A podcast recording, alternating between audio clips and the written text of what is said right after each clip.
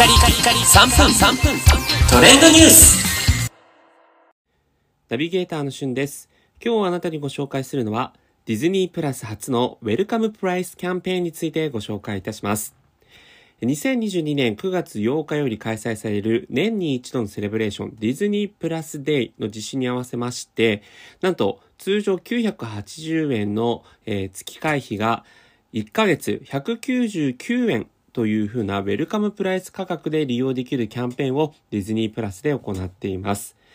こちらですね、新規加入だけではなくて、再加入も対象になるということで、最初の1ヶ月が199円税込みというね、破格でディズニーの作品等々が見られるんですが、期間としましては9月20日火曜日の15時59分ですね。あの、20日中ではなく、えー午後4時手前で、え終了というキャンペーンになっております。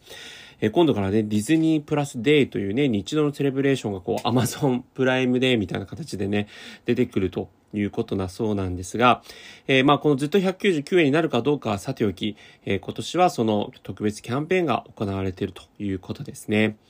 で、実際にディズニープラスと聞くとね、ディズニー作品しか見られないというふうに思われる方も多いと思うんですが、このディズニープラス本当に幅広い様々な作品が見られるようになっておりまして、えディズニー作品はもちろんのこと、え例えば、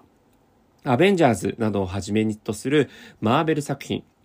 それから、えースター・ウォーズをはじめとするスター・ウォーズシリーズ。そしてですね、それ以外にも様々な洋画、そして邦画も見られるようになったり、えー日本独自で作られた連続ドラマ、例えば、えー今 NHK で放映中の中野大河さん主演、そして草薙剛さんもね、えー出てらっしゃる拾われた男という、えー日本独自のドラマ、そして阿部寛さんが主演をされていらっしゃいます、えミステリアスでビタースイートなラブストーリー、すべて忘れてしまうからといったものも9月14日から配信開始ということになっております。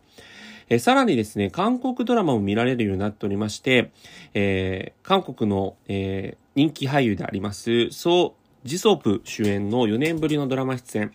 えーメディカルサスペンス法廷ドラマということで、ドクター弁護士というね、放題の韓国作品、